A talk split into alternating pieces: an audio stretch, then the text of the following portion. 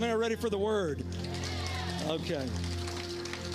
Let's see. I ran them all off on the first service. Let me see if I can keep you guys here today. Um, I'm in this series in, on worship, and we've entitled it Worship Matters because it does. It is a big deal, it's not optional. Um, it is who you are, it's what you were created to do, it's what God designed you for. God put within you a spirit. Out of all of His creation, you're the only one who possesses a spirit that can relate or connect or fellowship, commune with God. No other part of creation has that ability to do so. Why is that? Because God is a spirit. And they that worship him must worship him in spirit and in truth. This is how you know God. You can know about God here, but you know God here. A lot of people have a knowledge about something, but they don't have the personal relationship. And that's what it's all about. God desires to have a personal relationship with each and every one of you. And I think that's awesome, don't you? So worship matters. David understood that. And this is a story that uh, I love preaching from the Old Testament. As many of you know, a lot of our messages come out of the Old Testament. These are examples for us.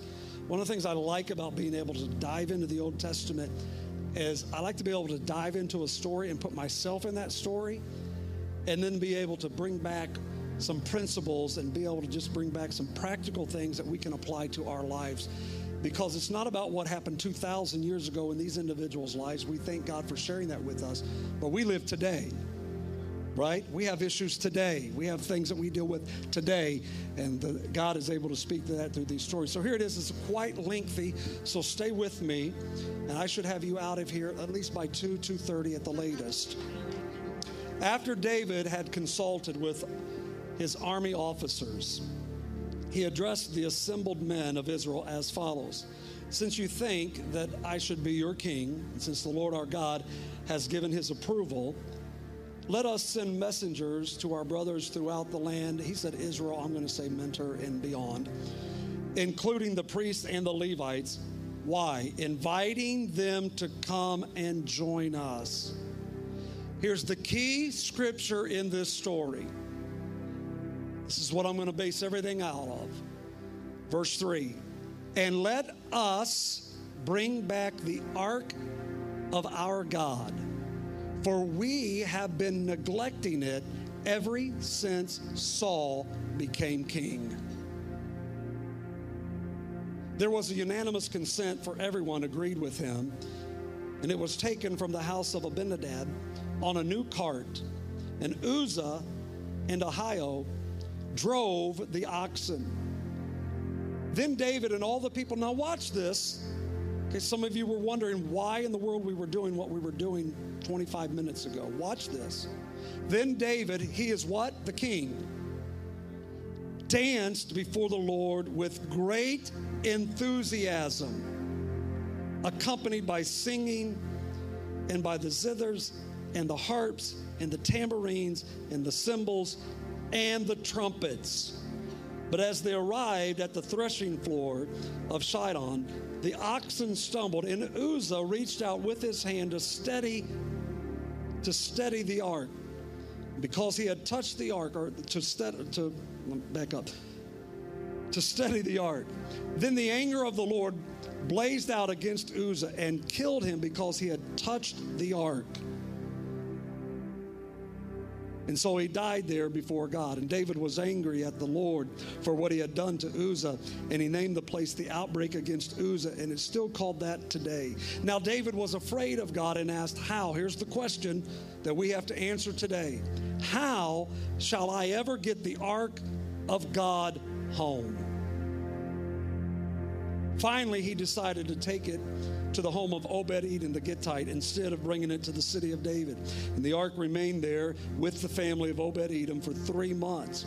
And the Lord blessed him and his family. Father, I thank you for your word. I pray, God, that you would just speak to us, not only to us, Lord, but move us to a place of spiritual growth and development.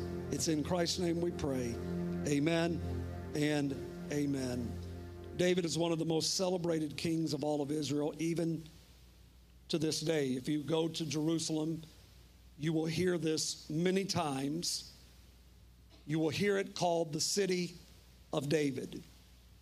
Even this day, it is known as the city of David. And David is loved in part because there are many things.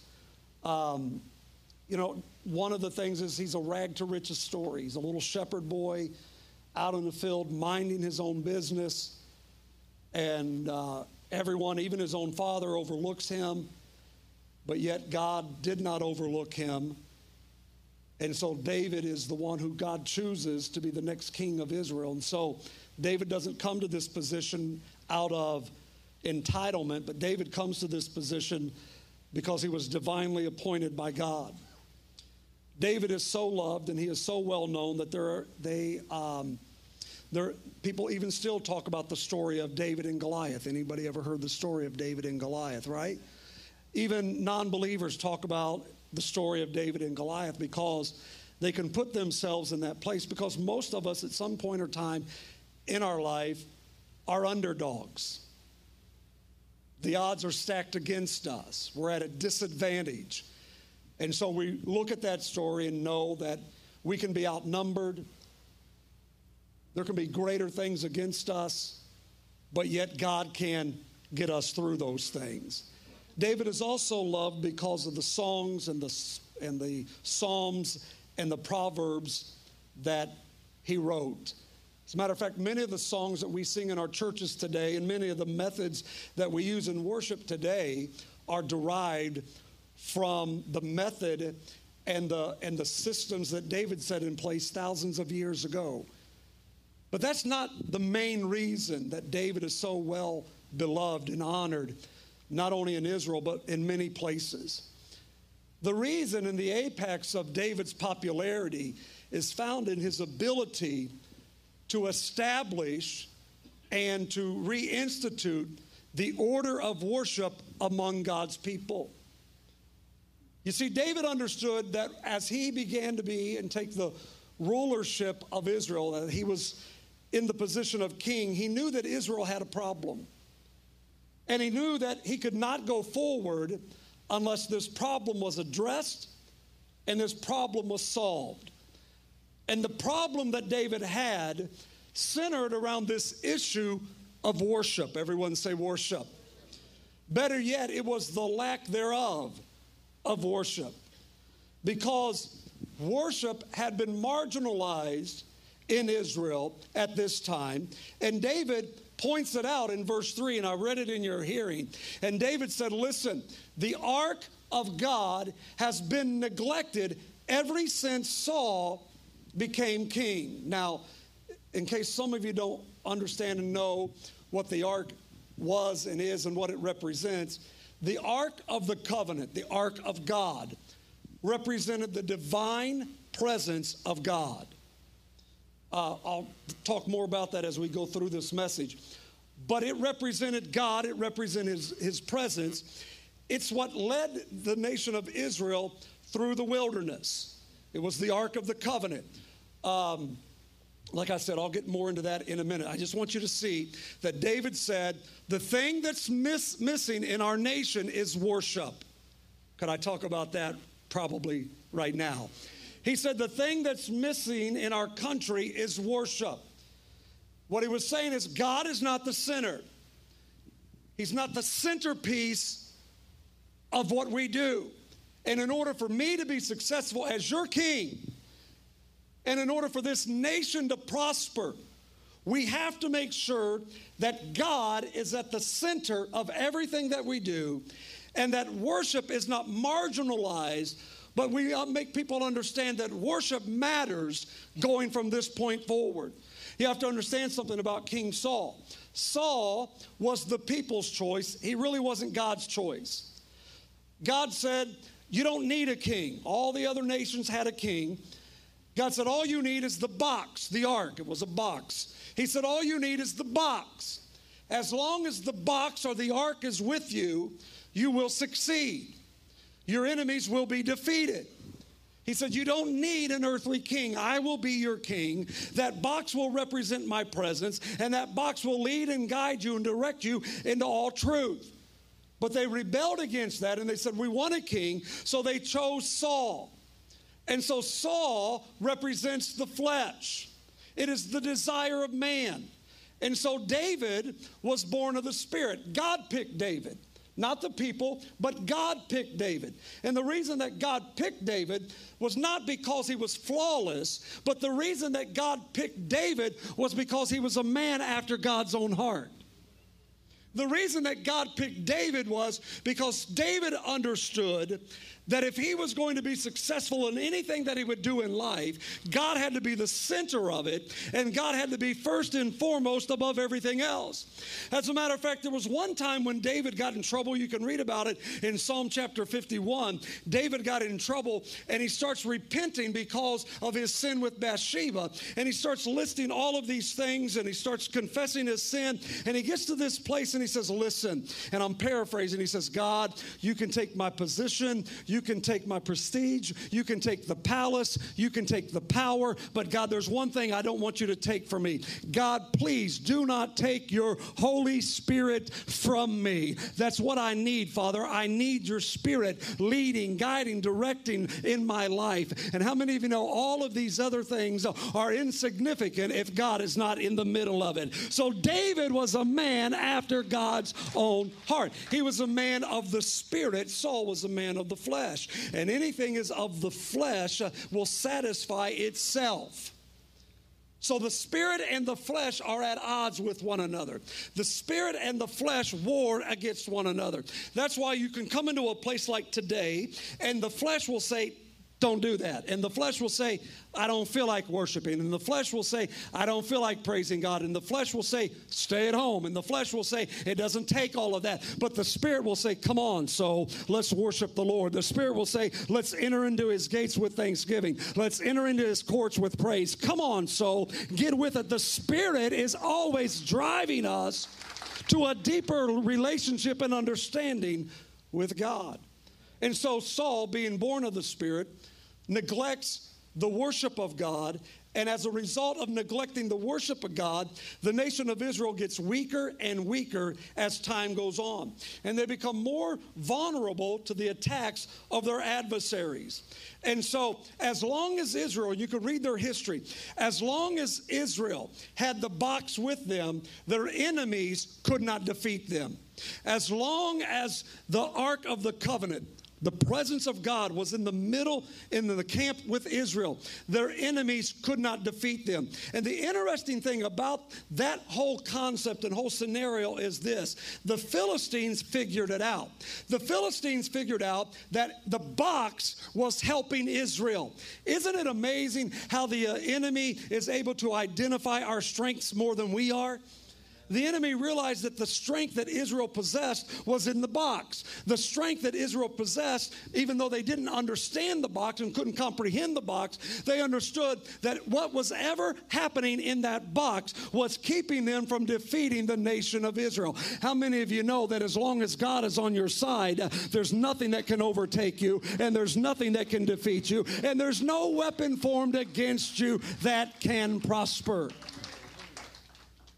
And so, because Israel neglected the box, because they neglected the Ark of the Covenant, they grew weaker and weaker in their spirit and stronger and stronger in their flesh, because whatever you feed the most will become the strongest in your life. So, if you starve your spirit, man, and feed your flesh all the time, your flesh is going to lead, guide, and direct you rather than the Spirit of God. Makes sense, right? Perfect sense. And so they realized that, that Israel had neglected the box. They had neglected the presence of God. So they said, This is our opportunity to capture the box. And so the Bible says that they went and they defeated the nation of Israel. And in the process, they took the box with them and they took the box home with them. And so the Philistines worshiped this God by the name of Dagon. And Dagon was an image that they made and uh, erected was half fish and half man. And so they set Dagon up in their temple and they would go in and they would worship this image. Well, they decided to put the ark beside Dagon. And so the next morning when they came in, they found Dagon, their God, lying face first on the ground. And they thought, that was strange. What happened? Nobody's been in here, but yet our God is on the ground. And so they had to pick their God back up and prop him up and put him back on their little platform. How many are thankful that you, you, you serve a God that you don't have to pick up and prop up? Amen. Come on, somebody. He's God all by himself. So the next time they come in, the next morning they come in, there's Dagon. He's on the floor again. Only this time the Bible said that his hands were broken off of him and his head was severed from off of his shoulders. And so what that represents was this the hand is symbolic of power, right? The hand is symbolic of power. The head is symbolic of authority. And what that simply means to you and I is this our enemies are powerless and they have no authority over us as long as God is our king. Amen. As long as God is our king, our enemy is powerless. He has no authority over us. It's only when we relinquish and we don't allow God's presence to rule and reign in our life. It's only then that the enemy becomes powerful enough to overtake us and use his authority against us. This also reminds me of what Jesus said and what the Bible teaches us is that God said, I'll have no other gods beside me or before me. So anytime you try to put another God beside God, they will always fall at his feet. And so the Philistines started to wonder because for the next seven months, the Bible said that strange things begin to happen to them. Don't have time to get into all of it, but there were things that began to happen to them that they thought and they felt like they were under a curse because if you're not in covenant relationship with that box, then it works in the opposite effect. And so instead of the blessings coming, it's the curses that were being released upon them. And they finally figured it out after seven months of all these things going on in, the, in, their, in their camp that they said, it's the box. We got to get rid of the box. And so they took the box and they put it in, and they sent it to a place. And um, the Bible says that they sent it to Kirjath Jearim and they left it there. And it ended up in Abinadab's house. And for 20 years, everyone say 20 years. And for 20 years, it remained there. So the whole time that Saul is king, he never sought the presence of God. He sought witches he called 1 800 Dial Witch. He sought all of these other things, but the Bible said that he never inquired of the Lord. And we laugh about that, but I'm telling you right now, we have Christians that are calling psychic networks to try to determine their future. Let me tell you something. That psychic doesn't know your future. Amen. That psychic doesn't know anything about you. They're tapping into spirits that know about you, but not good spirits. Amen. God knows your future. God knows your story. And if you've been messing with that stuff, just renounce it, get it under the blood, and move on and let God. Ooh-wee. Come on, I'm just trying to educate some people in it because the enemy deceives us, right? That's putting someone ahead of God. And so Saul sought all of these things, but he did not seek God. And the kingdom was stripped from him. It tells us the importance of making God first and foremost in our lives. And so the ark must become the center of everything we're going to do. And David understood this. And David was saying, We have an issue in this nation, and the issue is worship. And until we settle this issue, reestablish this issue, and make sure that God is the center of everything that we do, our nation is going to continue to be in a mess. Could I preach about that? Yes, I could, but I won't, so I'll move on. So David was saying, if we're going to move forward, we must have the presence of God in our midst. The issue is worship. Say the issue is worship. The issue is worship. You know, I said in the first service that some people think I'm angry when I preach. I'm really not. I'm not mad at anybody. I'm really not. But I also told them God did not call me to preach from my head, God called me to preach from my heart. So you're getting my heart. And anytime you get someone's heart, anytime you get someone's heart, there's emotion attached to it, there's passion attached to it right? There's passion, there's emotion attached to it. That's why they were dancing. That's why they were shouting. That's why they had instruments. That's why they were praising God with everything that was, within them. Because God made us a passionate people. And we have to understand that the issue is worship. And we have to settle that. We have to understand that worship is what defines us, it's who we are. Listen to me. It's always been the desire of God to dwell among His people. Everybody experiences the omnipresence of God. That's God is everywhere. You've never been to a place where God's not been. You'll never go anywhere that God's not. That's the omnipresence of God. All of creation enjoys the omnipresence of God. But God says, I have a chosen people. I have a people that I have chosen to share my Shekinah glory with. Maybe you've never heard that term, but the glory of the Lord is the manifested, concentrated presence of God. Adam experienced it in the garden. It was God, and it was God all day, and it was all God. When he sinned, he stepped out of the garden and he enjoyed the omnipresence of God. God. He was driven from the presence of God. But what distinguishes us from every other group that meets is the fact that when we meet, whether it's two or three or 300, when we meet in His name, the Bible says He is there in the midst of us. That's what separates us from everyone else. Aren't you thankful that God is with us this morning? If you are, give Him a praise and give Him a shout in this house today.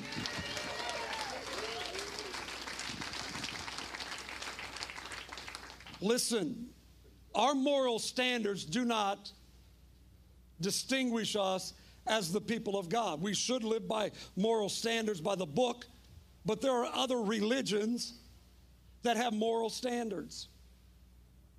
What distinguishes us from everyone else is God's desire to dwell among us in a tangible way.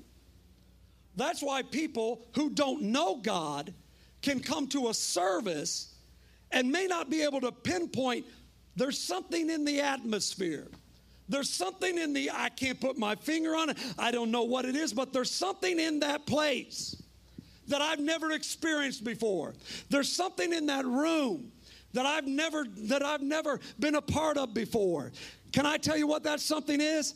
The something is the box. Can I tell you what that box is? It is the manifested presence of God. And aren't you thankful that the box, the presence of God, is with us today? And every time that we meet, the box is with us.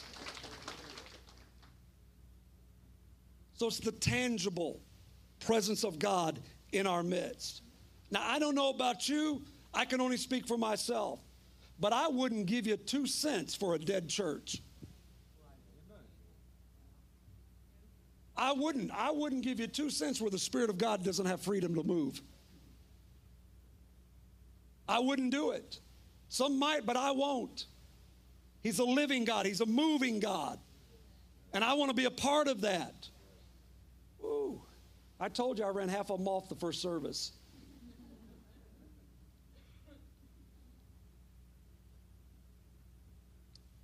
So I want to be a part of a group that recognizes God is in our midst.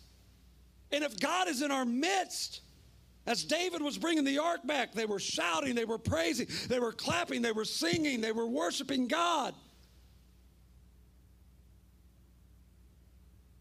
That's the kind of culture, the atmosphere that we want to create. Now, watch me now. I'm not talking about chaos. And I'm not talking about confusion. And I'm not talking about disorder. And I'm not talking about us doing whatever we want to do. Are you still with me? I feel like I'm losing you right now. Focus, focus, focus. We're going to eat in a little bit. Focus.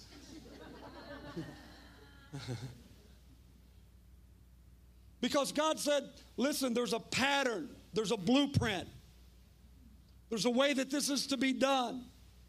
It's to be done in order. He even had to address the Corinthian church because they got out of disorder. He had a group over here in service doing this, had a group over there doing that, and it was total chaos. And he said, when people come to your services, they think you're crazy. I've been in a couple of those. Anybody? Come on, help me out. Anybody ever been there? Uh-huh. He said, when people come into your services, it's in Corinthians. He said, when they come there, they think you're crazy. He said, get some order in that place. He said you can be you can worship God with enthusiasm. You can you can use the gifts of the Spirit, and we should. But he says there is an order about it. Maybe I'll get on there soon, but there's an order about it. But that order can be seen even in the Old Testament as God set up the tabernacle with Moses. I want you to look at this with me because there is an order to the movement of God, there's an order to the flow of God. There were 12 tribes in Israel, right? This is how God would lead his nation. And I want you to look with me. There's a picture that I want to show you right here. It's coming. Oh, I forgot about that, didn't I? I've talked. This is a picture of the mercy seat, by the way, or the Ark of the Covenant. Right here. I forgot. I'm sorry, guys. Forgot all about it. Notice there are rings on the outside.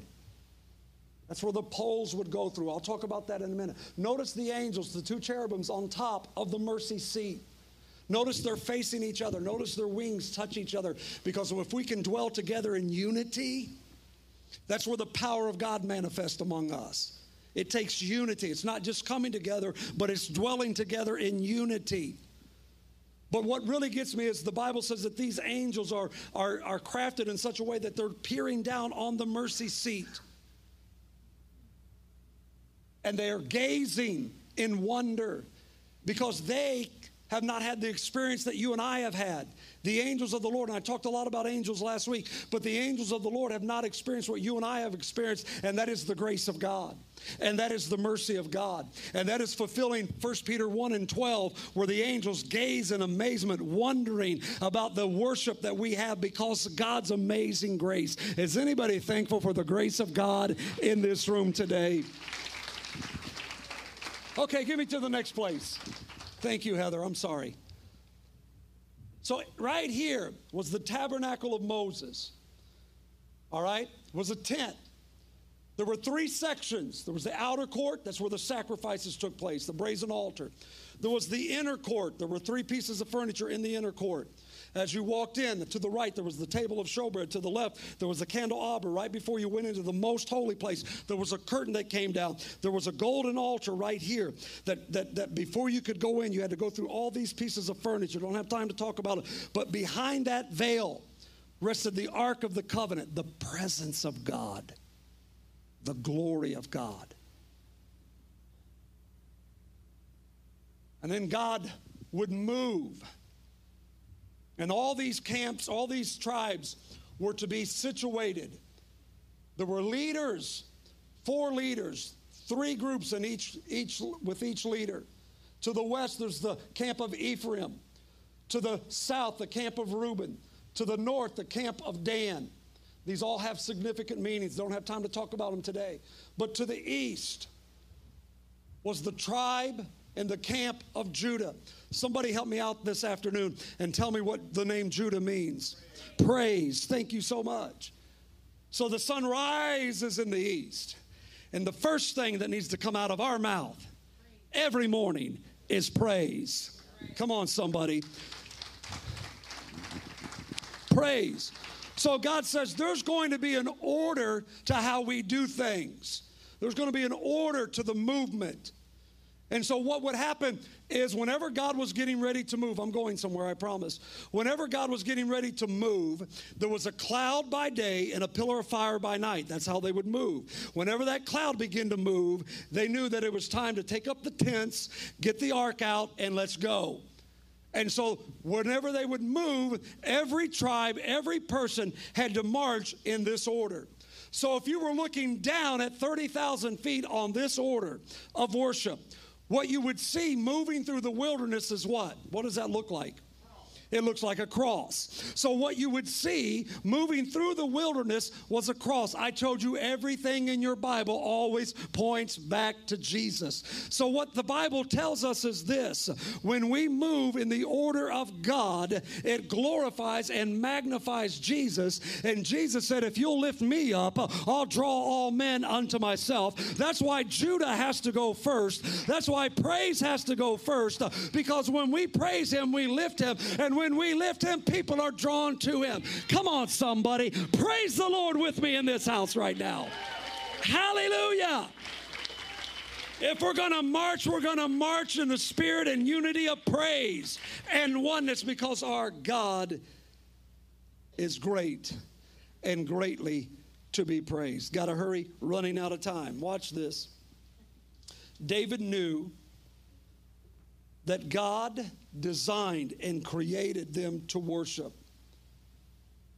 And David knew that the box had to be the center of everything that they would do as a nation. So David says, Let's go get the box. Touch your neighbor and tell him, Let's get the box. If I come down there, Ethan, can you get me on? Okay, because you're streaming. There's people watching. Come down here. It's been a long time since I've been down here with you all. How y'all doing today? Come on. I told you it's with passion. So David said, We're going to go get the ark because we're not going forward until we have the presence of God established in our midst. I could say it too. We're not going forward until we have the presence of God established in our midst. He has to be the center of everything that we do. He's the center of groups. He's the center of our worship. He's the center of our service. He has to be the centerpiece of everything. And David says, I'm going to go get the ark, and he's going to be the center. God's presence is going to be the centerpiece of everything that we do. So his motive is right, is it not? Yeah. He's got a pure motive. All he wants is the presence of God among his people. So they go and they get the ark, and they're dancing and they're celebrating, they're worshiping. They're good Pentecostals.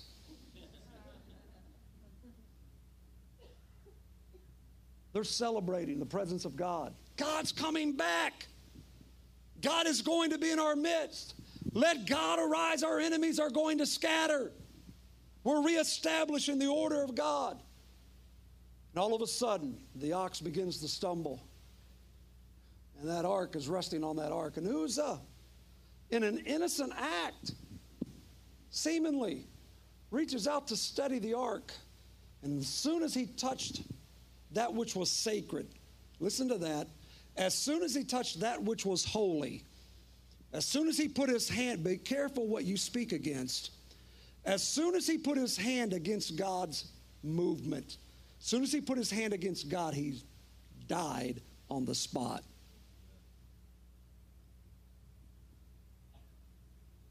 Well, how many of you know that threw a wrench in everything? Party over, service dismissed. Right? That'd be kind of tough. Oh, well, we better dismiss the service now. We're going to have to call the deacons and the elders together because we have a problem. David becomes frustrated and becomes angry at God. God, what's going on here? And it tells me this, and I've preached this way, and I'm going to have to go back and study some more because I've always said something like this, and you've probably heard this. It doesn't matter what method you use as long as the message is the same. It's hotter down here, by the way. but that story tells me that the method that we use does matter. That our motive could be right, but if we're using a method that God is not a part of, then we're out of order. If that method is of the flesh, then it's out of order. Are you with me? Here's what I think. Remember, I said Abinadab? Who was the son of Abinadab? Uzzah. Who had become comfortable with the presence of God? Uzzah. Who had become familiar with the presence of God? Uzzah. Who's the one who took the presence of God for granted? Uzzah. This is where we need to be careful that when we come into this place, that we don't take God's presence for granted. Oh, it's just God. It's just worship. I don't I don't need to go into worship. I'm a word man. I'm a word person. I'll just wait until the word's being preached. Uh-oh. Stepping on some toes now. Worship matters. It matters. And we can't get to the place in our life, and this church can never get to the place where we take his presence for granted, where we become so familiar with the presence of God. Ah, it's just God. It's just another worship service, just another song. Who's quiet. Are you praying for me? Thank you. So we have to be careful about our methods. And David's like, What in the world are we supposed to do now? All the while, the ark, the box, remember the box? I'm trying to quit. It's at Obed Edom's house. And guess what happened to Obed Edom? He started getting muscles and he wasn't even working out. His kids started behaving. He didn't have to tell them anything. His wife was feeding, dropping him grapes as he laid on a hammock.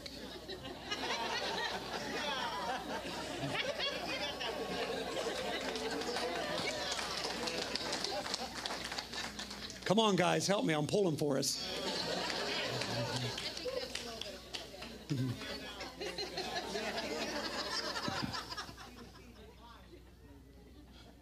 hey, the Bible said as soon as that box got in his house, everything in his house was blessed.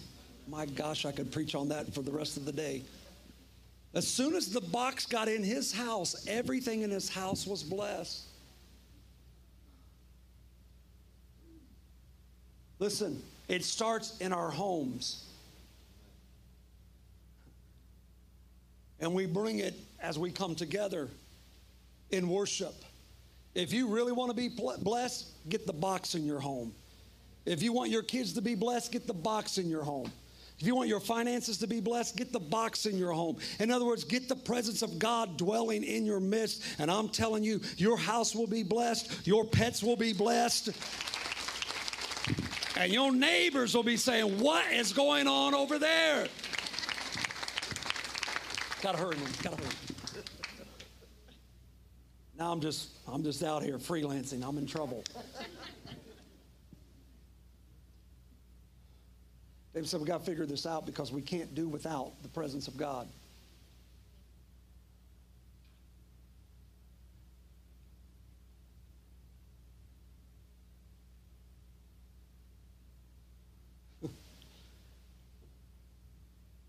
And I, I think the church needs to figure it out.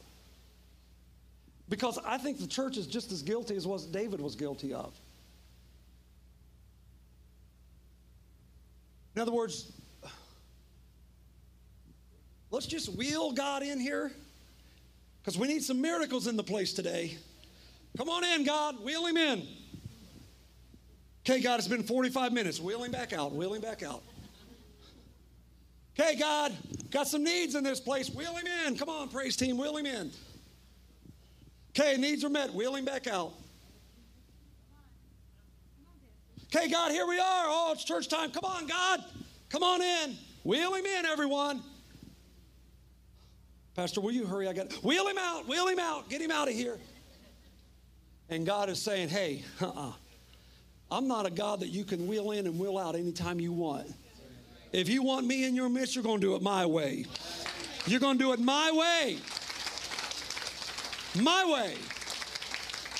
Help me out, Heather, or I'll preach all day. I said 2.30 and I wasn't lying. Here we go. So David says, okay, it's been three months. I think I got this thing figured out. He said, The Lord destroyed us before. Why? Because we handled the matter inappropriately. So it matters how we worship. So we didn't do it right.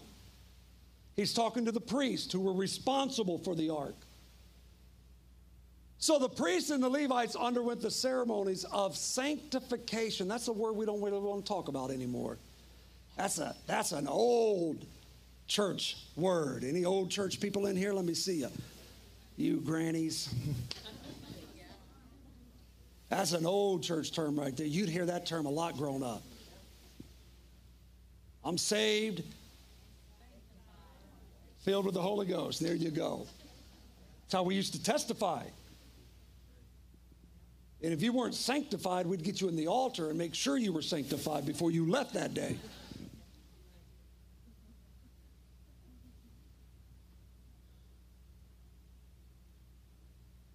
There is a truth to this that we can't just live any old way and do just any old thing and expect God to show up.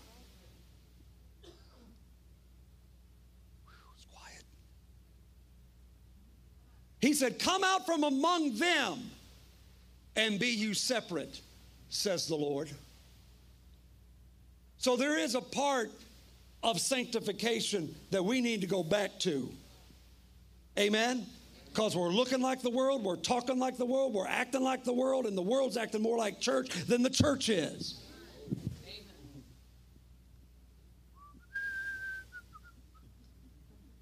And then he says, in preparation for bringing home the ark of Jehovah. Come on, praise team, help me out because I'll, I'll go all day. So, so there is a preparation on our part. In other words, it doesn't start on Sunday, it starts on Monday morning. Who's going first? Me. Judah. Judah's going first. So that by the time we reach this point on Sunday morning, man, we are in fifth gear. Are you hearing me? We're not pumping, we're not priming. We don't have to go through three songs to get us off the ground. We come in soaring in the presence of God. Are you with me right now? We come in under the umbrella of the presence of God. Why? Here it is. So the priests and the Levites, so the Levites carried the ark how? Not on a cart, on their shoulders. I don't have time to tell you and show you, but you are the priest today. I don't have time to show you, but I can tell you that you are the carrier of the ark today. Because where does the presence of God dwell? In us. We are the carriers of the ark. And God says, I don't want you just to wheel me in and wheel me out anytime you want. God says, I want you to get up underneath this thing. Remember, I said the Shekinah glory? In the Hebrew, it's, it's the word kabod, it's the weight of God. And you've been in those services where you just feel the weight of God just settle in a place. You begin to feel the weight of God in a place. If you've never been there, it's an awesome experience. And the reason God says, I want you to carry it this way is He said, I want you to feel the weight of my presence. And the reason God wants you to feel the weight of His presence is because God says, I don't want you to program me. And the reason God doesn't want us to program him is because God says, whenever I get ready to move, I want you to be flexible enough and feel my presence enough that you can move with me. So that we're not so rigid and we're not so programmed that God, that's not on our program today. We didn't say you could do that today, God. We didn't write that in the program today, God. Stick to the program, God. God says, no, when I come in a place and if I want to move, I want priests who are open enough who can feel my weight and say, wait a minute, something just shifted in the room.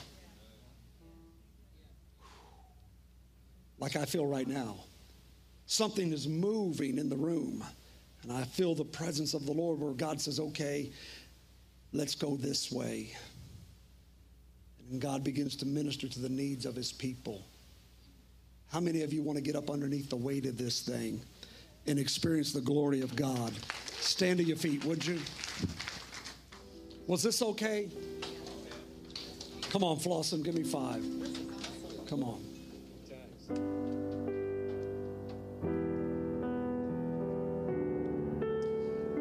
So they get up underneath the weight of it. They start carrying the presence of God.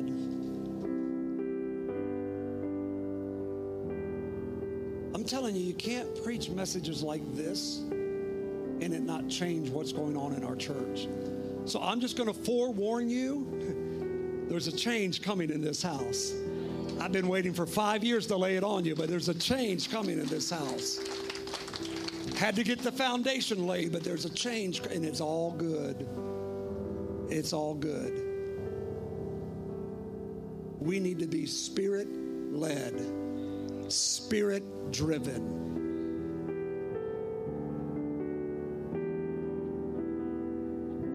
And be organized and structured as well. How many of you believe that today? Come on, let's give him praise.